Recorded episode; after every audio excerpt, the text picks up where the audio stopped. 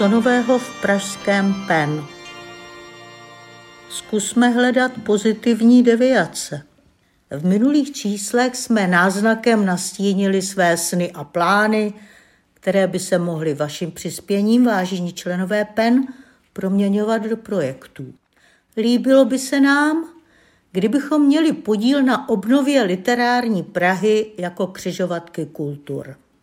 Opětovné německo-české zbližování, naprosto praktická spolupraxe vzájemného poznávání, v tom hraje nezastupitelnou úlohu.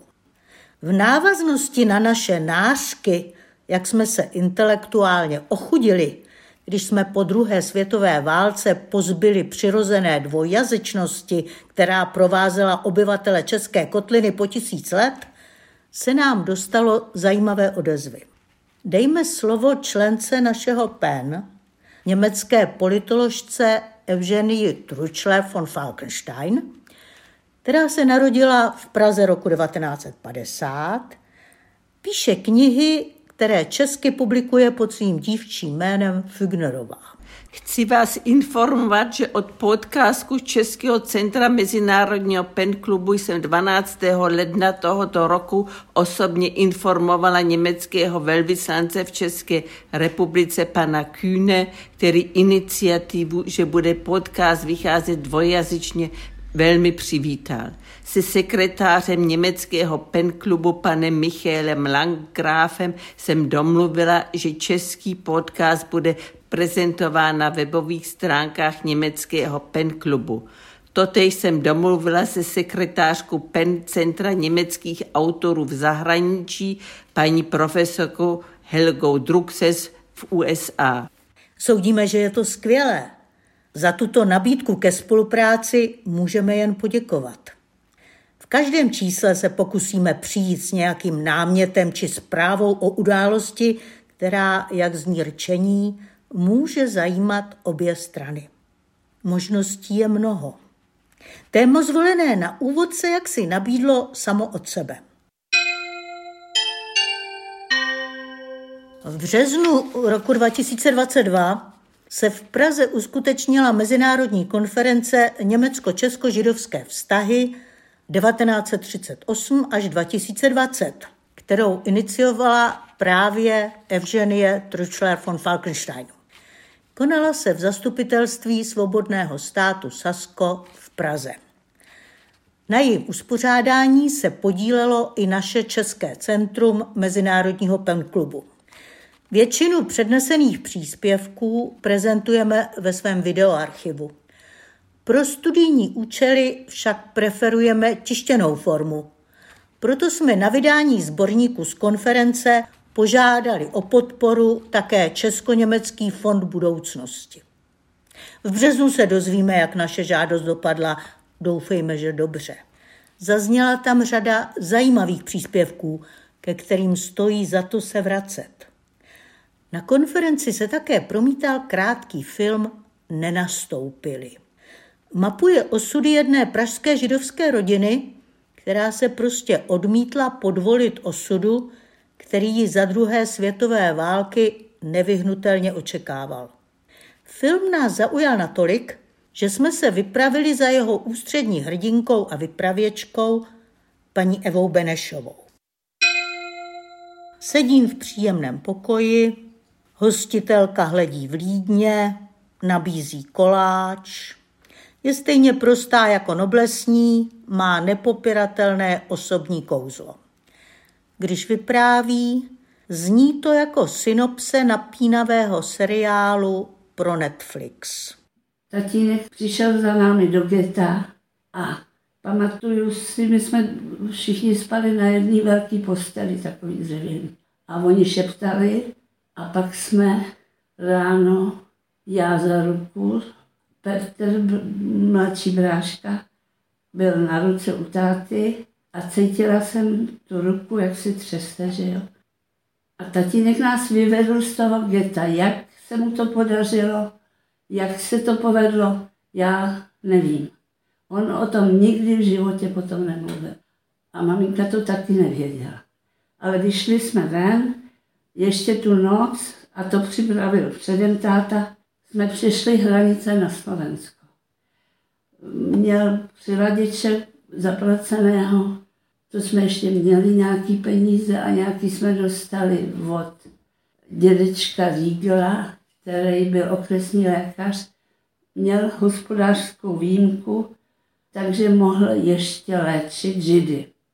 A my jsme se u nich stavili při tom útěku z geta a já měla horečku. A tu si pamatuju dodnes, protože jsem měla příšerný představy, takový horečnatý sny. A dědeček mi dal, dědeček mi dal injekci nějakou a já měla obrácenou reakci, takže jsem místo, aby byla potichu a spala, aby mi v klidu přes ty hranice dostali, tak jsem bylo to v roce 43, tak já jsem byla tří leta. Já jsem začala hrozně dovádět a Petříček se toho taky chytil a velice šťastný, že potom napětí, že jo, tak jsme dováděli a cestou řekl svoje první slova. On byl trochu opožděný, ale to prej jsou všichni kluci. A on řekl fonat, protože slyšel v dálce vlak. A to je maďarský fonat. A my jsme měli už zakázáno mluvit maďarsky. My jsme, když jsme přišli, já to říkám zmateně trochu, ale když jsme přišli z Prahy, dostali jsme se z Prahy do Lučence, tak jsme nesměli mluvit česky. Mlč nebo nás zabijou. To mám v hlavě dodnes. A když jsme utíkali z toho Maďarska na Slovensku, tak mi zase řekli, mlč nebo nás zabijou a nesměli jsme mluvit maďarsky. Ale já si za těch pár, já nevím, týdnů, co jsme tam byli, tak už jsem rozuměla i mluvila maďarsky. No a Petr řekl, když jsme utíkali, tak řekl fonát nahlas, že ho slyšel ten vlak. A to bylo jeho první slovo a člověk ví, jak maminky vítají první slovo svého dítěte. A máma se na mu pusu a to je jeho nejstarší vzpomínka. Dodnes, když maminka už je pryč. Celé vyprávění si můžete poslechnout v našem videoarchivu. Konkrétní odkaz najdete v textové podobě tohoto penkástu. Prožila toho moc a všechno přežila. A nejen proto, že měla štěstí. Zdá se, že měla i báječné, statečné, vtipné, chytré a nezlomné rodiče. Mnozí se zajímají o celebrity. Já jsem zase celá pryč z toho, když naleznu někoho, koho mohu obdivovat. Protože je úplně normální, ale zkrátka lepší než jiní, představuje vlastně úchylku, deviaci, jenomže pozitivní deviaci. O těch druhých se natáčejí nekonečné krimi seriály. Ale i paní Benešová se vlastně stala filmovou hrdinkou. Mohou za to děti. Jezdila po školách a vyprávěla jim svůj příběh. A dětem asi utkvěl, protože k němu kreslili obrázky. Z těch obrázků vzniklo Leporello, vlastně komiks, a z toho komiksu právě kreslený film nenastoupili, který neudělal hluboký dojem jenom na nás. Profesor Martin Muránský se o něm vyjadřuje takto. Film Nenastoupili znamená pre mňa skutočný objav nielen výnimočného životného príbehu pani Evy Benešovej, tedy len malého dievčatka Evy, práve bezprostredná prítomnosť detského pohľadu robia toto dielo výnimočným, keďže detská pamäť v tomto filme dokáže zviditeľniť nemožné ukázať hĺbky nacistickej hrôzy a súčasne silnejšiu moc vôle k životu aj bez priamého obrazu krutej, žiaľ v dospelom svete väčšinovej reality, mašinérie masových vražd a hrôzy z jej mŕtvych obetí. Pripomínam, že dnešná uveriteľnosť tohto absolútneho pritakávania odanosti k životu v zrkadle jeho existenčne a historicky bezprecedentnej zvrátenosti by nebola možná bez druhej nenormálnosti tohto diela, zásadnej umeleckej odvahy a rozhodnutia režisérky Marty Vančurovej. To znamená výtvarného spracovania a animácie vyrozprávaného príbehu emocionálnymi očami jeho dnešných detských poslucháčov. A síce viac než 80 detí zo základnej umeleckej školy v Benešove pod vedením Mirky Bažantovej.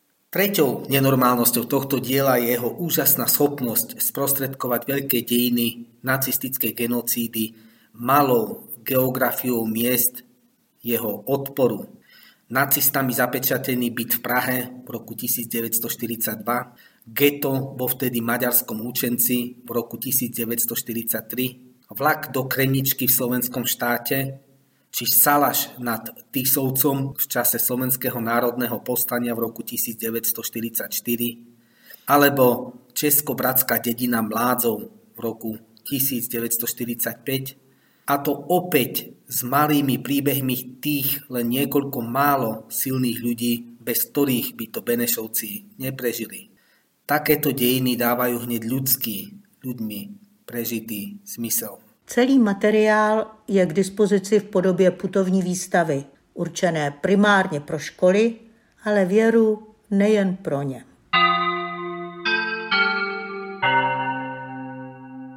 Korunovační klenoty vidíte jednou za pět let, rukopis Švejka jednou za život, píše Petr Kotik v programu projektu Hašek 100, který připravuje České centrum Mezinárodního penklubu ve spolupráci s Památníkem národního písemnictví, Ústavem pro českou literaturu Akademie věd České republiky a Muzeem Vysočiny Havlíčkův Brod oslavy, výstavy, konference, doprovodné akce a přednášky u příležitosti 140. výročí narození a z tého výročí úmrtí Jaroslava Haška začnou 21. března. Hovoří Petr Kotik. Koncem ledna 2022 se uskutečnil třídenní festival organizovaný Českým centrem Mezinárodního penklubu 100 plus 1 RUR v divadle Archa. Na závěr festivalu předání ceny Karla Čapka 2002 Jaroslavu Rudišovi. Pen Club připravuje v roce 2023 podobnou akci. Projekt Hašek 100. Projekt Hašek 100 bude zahájen 21. března jednodenní výstavou od 10 do 19 hodin v památníku národního písemnictví v Muzeu literatury v Pelově ulici 44. Poprvé po listopadu 1989 bude vystaven rukopis Národní kulturní památky Osudy dobrého vojáka Švejka za světové války za přítomnosti zástupců pořadatelů projektu Hašek 100, návštěvníků výstavy a médií. Korunovační klenoty vidíte jednou za pět let – rukopis Švejka jednou za život. V 17 hodin bude herec Jiří Rábus číst z Haškových osudů dobrého vojáka Švejka za světové války a přečte i poslední rukopis získaný do sbírek literárního archivu Památníku národního písemnictví do Haškova fondu, rukopis Vepřová historie, přírustkové číslo 22, lomeno 2021, od 18 hodin Přemysl Rud zaspívá písně z do pobytu Jaroslava Háška v šantánech a hospodách zemí koruny české. Následně 24. dubna proběhne v Ústavu pro českou literaturu Akademie věd v rámci projektu Hašek 100 konference věnovaná vydávání děl Jaroslava Haška. V prvním jednacím bloku Prameny archivář Petr Kotik pohovoří o osudech osobního fondu Jaroslava Haška, který je uložen v literárním archivu Památníku národního písemnictví a archivářka Helena Šebestová představí projekt Digitalizace osobního fondu Jaroslava Haška. Textolog a editor Jiří Fleischmann z Ústavu české literatury probere vydavatelské problémy Haškova Švejka. Literární historik a spisovatel Petr Kovařík bude vyprávět o pátrání po opomenutých textech Jaroslava Haška. V druhém jednacím bloku překlady filoložka Oksana Palí představí osudy Haškova Švejka na Ukrajině. Dále bude překladatel a literární historik Jiří Pelán moderovat kulatý stůl překladatelů o překládání Švejka v poslední době Německu, Francii, Itálii a Větnamu. Muzeum Vysočiny Havlíčkův Brod připravuje od dubna 2023 výstavu o Jaroslavu Haškovi, přednášky a naučnou stezku na Lipnicku věnovanou Jaroslavu Haškovi a exkurze na místa spojená s životem Jaroslava Haška, na kterých bude spolupracovat vedle PEN klubu a Ústavu české literatury i s památníkem národního písemnictví. Za Muzeum Vysočiny Havlíčkův Brod vše připravuje kurátor Martin Firon. Tolik krátce. Více se o dalších připravovaných scénických čteních, výletech Prahou po Haškových stopách a srpnovém turistickém pochodu Haškovou stezkou do Lipnice dozvíte příště. Členové PEN klubu se na představených akcích podílejí a všichni členové a veřejnost jsou srdečně zváni. Cenu PEN klubu vlastní cestou pro rok 2023 převzal Miloš Doležal, spisovatel, publicista, esejista, básník a kurátor výstav za básně, esejistiku, publicistiku a knihy o hrdinech protinacistického a protikomunistického odboje a neuvěřitelných osudech mučedníků i spolupracovníků totalitních režimů rozhodla o tom 12-člená porota složená z členů výboru penklubu. Pod záštitou primátora hlavního města Prahy byla cena předána v rezidenci primátora na Mariánském náměstí v Praze. Finančně ji podpořila společnost ICZ, dlouhodobý sponzor udílení ceny Karla Čapka a ceny Penklubu. Miloš Doležal po převzetí ceny řekl. Dámy a pánové, vážení hosté, přátelé, z blízka i zdaleka přišli, drazí kamarádi. Přijímám cenu Berglubu s velkou úctou a vděčností, s překvapivou radostí a děkuji ze srdce všem, kteří se rozhodli ocenit moji práci. Tedy onu chůzi, občas poklus, svým děžkobratání či klopítání, samozřejmě někdy i držkopat po oné vlastní cestě. Velice se mi název této ceny zamlouvá, vlastní cestou. Cesta je konkrétní hlícha v krajině, uzemněný úsek s pamětí a směrem od někud někam. Cesta je také vrstevnatou metaforou a hlásnickým obrazem. Jak si přitom nespomenout na Heideggerovou útěchu spolní cesty, na Kerouakovu on the road, na Bašovou úzkou cestu do vnitrozemí, na biblickou cestu do Emaus, na Čepovou cestu na Jitřní, na Čapkova kulhavého poutníka či veselého tuláka Knulpa na cestách. Vyjmenovávám zástupně knížky a texty, které mám rád.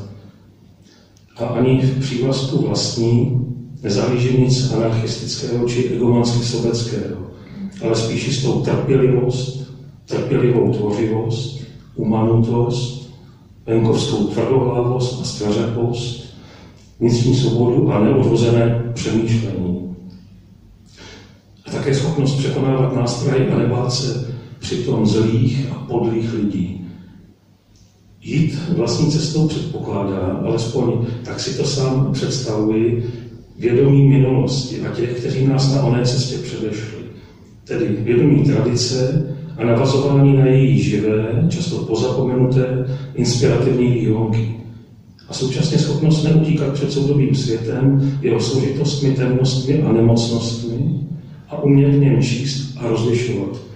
A snad bych dodal, přinášet naději která je dle francouzského básníka Charles Peggyho křehká a docela malá holčička. Celý záznam ze slavnostního večera 11. ledna 2023 najdete ve videoarchivu Penklubu v textové podobě Pencastu, konkrétní odkaz a také laudácio Ondřeje Vaculíka a děkovnou řeč laureáta. Co jsme přečetli? Vladimír Karfík o knize Jiřího Hejdy Žil jsem zbytečně. Knihu Hejdových vzpomínek jsem četl před léty. A tehdy jsem se zastavil u kapitoly Monster Proces, kde při jednom z prvních politických procesů 50. let Jiří Hejda tak tak vyklouzl z oprátky.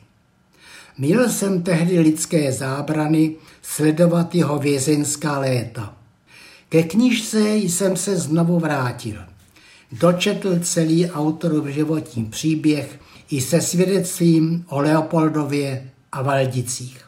Osobnost jsem našel nezlomenu.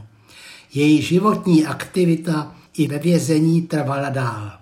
Stále však mám pochybnost, jestli název knihy tak jednoznačný je autorův nebo vydavatelův. Za sdělením žil jsem zbytečně, na místo tečky bych si dovedl představit otazník. Vždyť pro celý Hejdův život, pro každou situaci je příznačná tvůrčí aktivita, která se pozoruhodně projevila ve vězení, kdy udržoval intelektuální aktivitu vytvářením formálně náročných věnců sonetů, pouze v paměti, když tuška a papír byly odepřeny. Autor si mohl postesknout, že nemohl naplnit svůj život, jak si představoval. Před čtenářem vzpomínek se však odehrává fascinující živá historie první republiky, kde Jiří Hejda hrál tak významnou roli. Snad by tady pocit zmarněnosti mohl být na místě, avšak nikoli pro nás. Není mnoho vzpomínkových knih, jejichž autenticita je tak mimořádná a svědectví o společenských poměrech tak cené. Od prvních let po první světové válce, kdy se nejprve ocitnul v Olomouci, Jiří Hejda se věnoval hospodářské politice. Zakotvil v pražských lidových novinách a později ve vydavatelském domě Melantrich, až byl pověřen vedením jednoho z nejdůležitějších průmyslových podniků. Za jeho překvapivým přechodem od vědecké a publicistické práce do firmy Kolben a Daněk stál jiný významný představitel českého finančního světa Jaroslav Price, který ovlivnil politický a kulturní život české společnosti od 90. let 19. století. A ptám se, kde skončila Priceova unikátní bibliofilská knihovna prvních vydání českých knih, již budoval celý život? Pro čtenáře z dnešní zkušeností je až neuvěřitelné, v jaké v první polovině minulého století měla politika a publicistika i národní hospodářství kulturní zázemí. Hejda nepsal vzpomínky především o lidech, s nimiž se potkával, ale o tom, čím se sám účastnil na politickém a hospodářském dění a přitom je kniha zalidněna tak neuvěřitelným množstvím tehdejších osobností, které utvářely povahu společnosti a její kultury. Leco jsem o dějinách první republiky, zejména z literární historie, věděl. Hejdovými vzpomínkami jsem však fascinován. Historie se mi proměnila v drama společnosti a lidských osudů. V mladších letech Jiří Hejda psal i dramata. Některá se hrála, jiná neuspěla. Poslední drama mu vracel dramaturg Karel Čapek. A teprve knihou Žil jsem zbytečně vytvořil velké drama české dokumentární literatury. A teď něco o divadle. Máme tu jednu veselou a jednu smutnou zprávu. Začneme tou smutnou. Ve věku 90 let zemřel nedávno režisér a pedagog Miloš Horanský. Básník a autor divadelních adaptací získal za významnou pedagogickou práci pro České divadlo zlatou medaili AMU a ocenění Ministerstva kultury za šíření české kultury. Na Miloše Horanského vzpomíná publicista Jiří P. Kříž. Patřil ke generaci, kterou jsme my po válce narození nemohli už považovat za otcovskou. A žil v čase, kdy vzdálenosti byly ještě nepřekonatelné. Pracoval v úplně jiných městech než v tom našem, ve kterém prý sice studoval divadelní režii, pak ale zmizel. A bylo to všechno tak dávno. Nám ještě nebylo ani deset. Miloš Horanský, narozený ve 32. ve slovenské Bytči, po vzniku slovenského štátu přesazený do Kroměříže, kde odmaturoval. Režii vystudoval v Praze a v Brně, ale pak jako synek prý spupný a hubatý bloudil severní Moravou. Nový Jičín, Opava, Ostrava. Také začal psát do červeného květu, hosta do domu, do kultury, tvorby, světové literatury. V Praze v polovině 60. let, to už jsme i my rozumbrali, si to ale u moci pánů zase brzy pokazil. Napadlo ho angažovat se v klubu angažovaných nestraníků, v organizaci, která byla s pomocí ruských tanků spolu s K-231, muklové totalit let 40., 50. a 60. spojte se, prohlášena za největší rozvraceče stalinského socialismu. Ještě stihl se s Denou Bratršovskou a s Františkem Hrdličkou působit v legendárním Břevnovském Bílém divadle, pak mu zbyla už jen volná noha. Pořád si ale troufal. Svobodná Evropa několikrát hned po srpnu 1968 uvedla tragickou poému, reflektující ruskou okupaci Československa, ruce Goliášovi, jakéhosi Jana Davida. Teprve o 20 let později přiznal autorství Horanský. Obálku bez adresy po šesti týdnech tvůrčího zápasu svěřil kamarádovi odjíždějícímu do exilu. Ten pak až za hranicemi na ní nadepsal Free Europe, München. Na holé noze se ovšem na začátku 70. let divadelník ještě moc neuživil a tak vzal Horanský po chvíli vzdorování za vděk vyhnanstvím v Chebu. Ovšem stal se zázrak. Podobně jako ve Zlíně, potupně přejmenovaném opět na Gotwaldov, našli útočiště Alois Hajda, Miloš Hinšt, Miroslav Plešák nebo Ludvík Kundera, Sudety si hýčkali Petra Šerohaufra, Evalda Šorma, Jana Grossmana nebo Luboše Pistoria s matkou kuráží Vlasty Chramostové. Kvalita se pak toho Čechy po válce rozvráceného kraje držela na pořád. Přišel Miroslav Krobot, František Hromada a do Chebu se jezdilo jak do duchovních lůrd, i když Horanský už byl pro změnu v Liberci, Kladně a teprve se sametem zase v Praze. My jsme na přelomu 60. a 70. let vstupovali do života – v hostu do domu už jsme se ale potkat nestihli. Zakázali ho v roce 1970.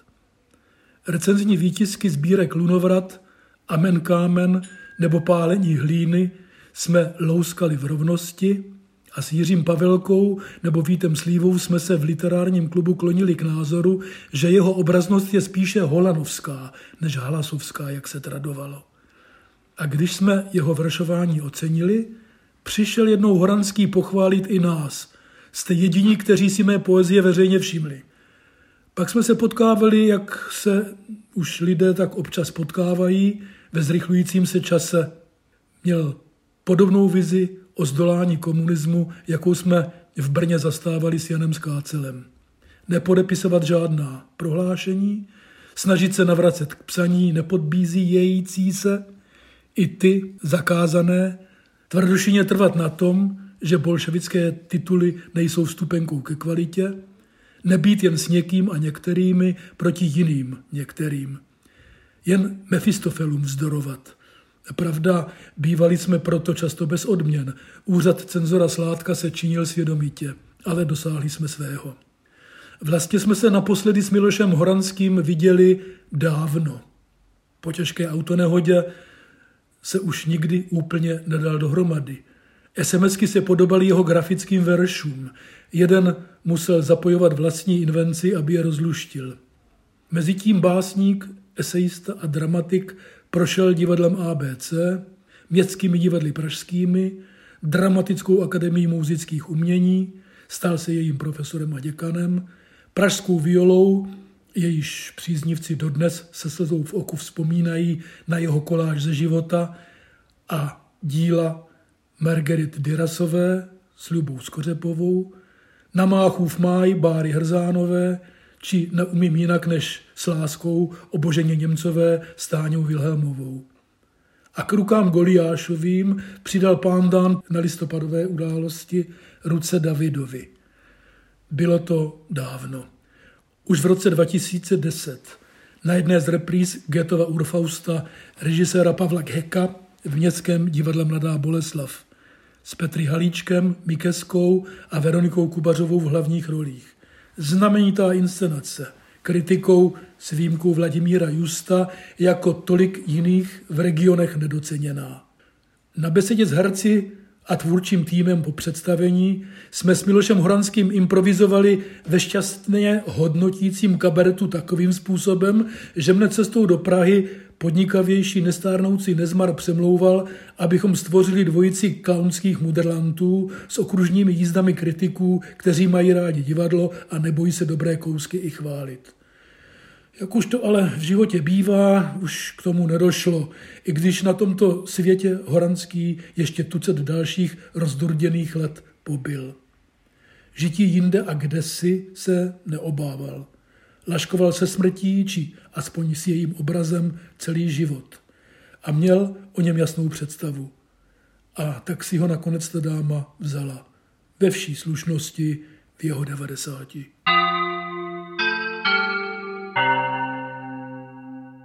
A teď tu veselou zprávu. Rozhovor dvou pražských důchodkyň o jednom divadelním představení. Olga Való. 13. a 14. ledna, tedy ve dny, kdy jsme v prvém kole volili příští hlavu státu, se jistě nikoli náhodně. V Jindřišské ulici v klubovně spolku Kašpar konala též prvá a druhá premiéra divadelní hry s názvem 2084. Pozvala jsem na ní svou spolužačku ze základní školy, osobu vzdělanou i vtipnou, ale neměla jsem úspěch. Když si přečetla autorova slova z reklamního letáčku, teď cituji, nejvíce jsem tu hru miloval ve dnech jejího vzniku, kdy byla odmítána jako přepjatá, vytržená a krajně pesimistická utopie. Odmítla mě na představení doprovodit s tím, že jí je na světě dost tísnivo i bez toho. Tvoje právo, tvoje škoda, pokrčila jsem rameny. To já jsem zase zvědavá. Podepsáno je to jen písmeny ten S, D, Ch, co to napsal, to je kdo? Taky nemám zdání, ale zjistím to. Slibuji. A s tím jsme se rozešli. Ona domů a já po strmých černých schodech dolů do klubovny. A pak už jsem se další dvě hodiny bavila a moc. Taky mi trnulo v kostech divným mrazením. A obdivem, ano, zvolna se rodícím, nedůvěřivým, ale stupňujícím se a silným. Nesla jsem si domů zážitek a začala jsem pátrat. Bylo to až příliš snadné. SDH, vlastním jménem Miloslav Vojtíšek, je kmenový autor brněnského hádivadla. Napsal toho mnoho a dostal za to řadu ocenění. Krom jiného je dvojnásobným laureátem ceny Alfreda Radoka za nejlepší českou a slovenskou hru. Hm, to bych teda asi fakt měla znát. Hamba ostuda. A taky důkaz, jak je to z té Prahy do Brna daleko. Vědět, co nevím, je však stav chválihodný, zábavný a aktivizující. V divadelním oddělení městské knihovny jeho hry mají. Loutám je do sebe, až mi lupe za ušima. Za hru 2084 však žádnou cenu nedostal. Možná proto, že je tak klasická, tak málo ve srovnání s předchozími provokativně alternativní. Je jenom přesná. Přesná, ano, to je to slovo. Přesná co do obsahu a formy. Obsah je napínavý a napadnutý, o tom žádná. Víc neprozradím, to by bylo nefér. Ale nad formou se budu chvilku rozplývat. Milá spolužačko, prohlašuji přísežně, že takhle dobře vystavěnou původní hru jsem ještě neviděla. Pomalu a náležitě televizně se rozjíždí monolog hostinského v hospudce pod hradem. Ale když už hrozí, že se začnu nudit, přinutí mě hra zbystřit. Napřed svým jazykem. Přesně generačně odstíněným, jenom trochu jinak, než lze předpokládat. A pak už to jede. Nic tu nezazní naplno. Z narážek, ze samozřejmých slov se rodí zápletka. Dramatická a tragická, až se věřit nechce. Až ucho čeká na další aluzi. Až je hlava nucena si skládat dohromady, o čemže se tu hraje vlastně. Režie Šimon Dominik je střízlivá a účelná, herci, tři muži a jedna žena, Milena Steinmaslová, s gustem slouží textu. A ten utkví, ten teda utkví. Dojem je tak silný, že se raději vzdávám rituální sklenky po představení. Neuměla bych být tak rychle společenská. Tramvaj jede noční Prahou a je mi zima. Držím se malých věcí. Ještě nevím, jak dopadnou volby. A ano, děkuji, přátelé, to je skvělé, když někdo něco umí. Schůzka se slovem Etimo Eskimo. A na závěr, jako obvykle, Jan Čáp a jeho Etimo Eskimo. Sedím, tedy jsem. Třeba, že mnozí předpokládají, že naším biologickým předkem je Homo erectus, tedy člověk vzpřímený.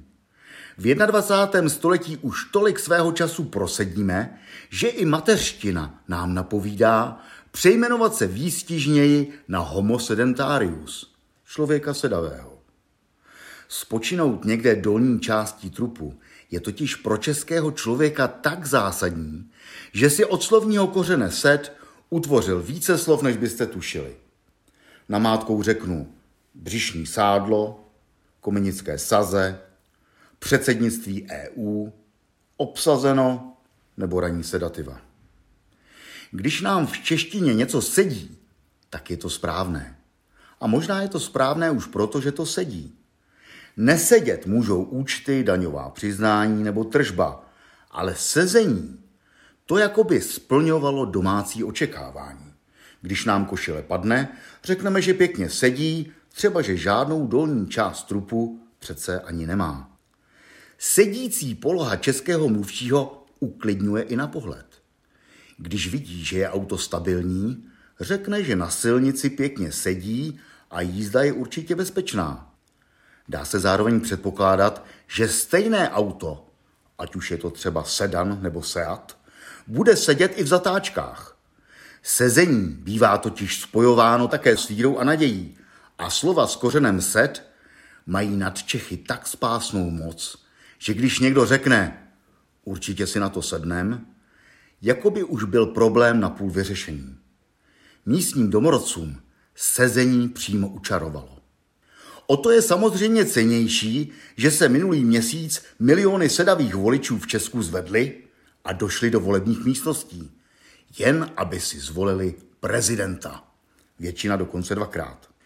Je to sice velká podsta pro tradici demokracie, ale jakmile si všimnete, že i prezident je odvozený z latinského prezidére, tedy před davem sedící, ve staré češtině předsedající, odkazujeme s ním v mateřštině na sedánky mnohem starší, než je předseda a parlamentní demokracie. Najednou tímto slovem dohlédneme až do sedimentu prvních pospolitostí. A co v nich tedy zříme? Bratr Lech se právě loučí s družinou vojvody Čecha a volá Tam znejte mé osazení. A podle Aloise Jiráska tím myslí něco jako Poznáte, bratři, kde se usadím? Jistě. Čteme jen spekulativní rekonstrukci dávných věků. Ale takhle nějak se v našem jazyce doopravdy objevili usedlíci, usedlosti a také sedláci, kteří jezdili do sídelního města. A není tomu jinak ani v době moderních panelákových sídlišť. Tahle historie musela vzniknout u vojvody, který usedl na pařezu a přes trůny kraleviců i faraonů se táhne až k vaší domácí židli. I ta je ostatně odvozená od kostelního výklenku, ve kterém kněží sedali a říkalo se mu sídel. Z téhle kamenné sídele vyvinula se na jazyce mobilní ergonomická otáčecí židle z opěrátky, podobně jako sedačky, sedátka i sesle. A celý tenhle organický proces přitom vrůstal do lidské anatomie, kde přece máme sedací svaly i kosti, sedací nerv a v puse také stoličky. Sloveso sedět bývávalo v takové oblibě, že jsme podle něj říkali i libým svalům jížďovým. Dneska se sedacímu svalu podle jeho umístění říká jenom zadek, ale v 19. století ho obrozenci nazývali také sedadlo a tomu dětskému ještě naše babičky říkávali něžně sedínka. Literárně zaměřené publikum by ještě mohlo zajímat, že se sedavou polohou souvisejí také disidenti. Ne kvůli tomu, že si za nepohodlné názory můžou jít sednout za mříže, kde pak. Vznik jejich postoje se odvozuje z latinského sedere, podobně jako ta židle. Disidenti totiž neodpadli jako ze slábí odpadlíci, neodrodili se kmeni jako odrodilci, ani nic nepopírali jako renegáti a popírači. Oni si podle slovesa disidere odsedají od stolu, kde sedí většina, se kterou nesouhlasí. A jelikož jich nikdy nebylo moc, zůstali z nich v češtině jenom disidenti a od sedlíka byste v českém internetu googlovali marně. V rámci české sedofílie můžeme každopádně parafrázovat i Descarta a říct sedím, tedy jsem. Když naši předkové hlásali rovnost rčením, všichni pod tím, že právem sedíme, smrti dluh rovně platíme, evidentně sloveso sedět používali i ve významu bydlet a žít. Asi tady neříkáme nic nového, vždyť i v jazyce homo sedentarius si slunce každodenně sedá za obzor. A jakmile zmizí, na střídačku posedne tuhle zemi temnota, o které zpívalo divadlo Semafor v krajině posedlé tmou. A kam myslíte, že vzpomínky na krajinu posedlou tmou českého člověka tentokrát zvou? No přece do sedla. A to vám potvrdí v Sedleci i v Sedlčanech.